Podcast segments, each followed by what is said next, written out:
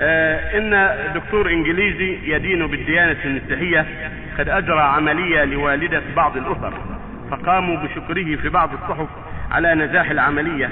فهل يجوز أن يشكر مثل ذلك الدكتور أو أي دكتور ولو كان مسلم؟ الشكر لمن؟ فعل معروف. طيب. لا يشكر الله من لا يشكر الناس. الله الرسول يقول من فعل من فعلكم معروف فكافئوه.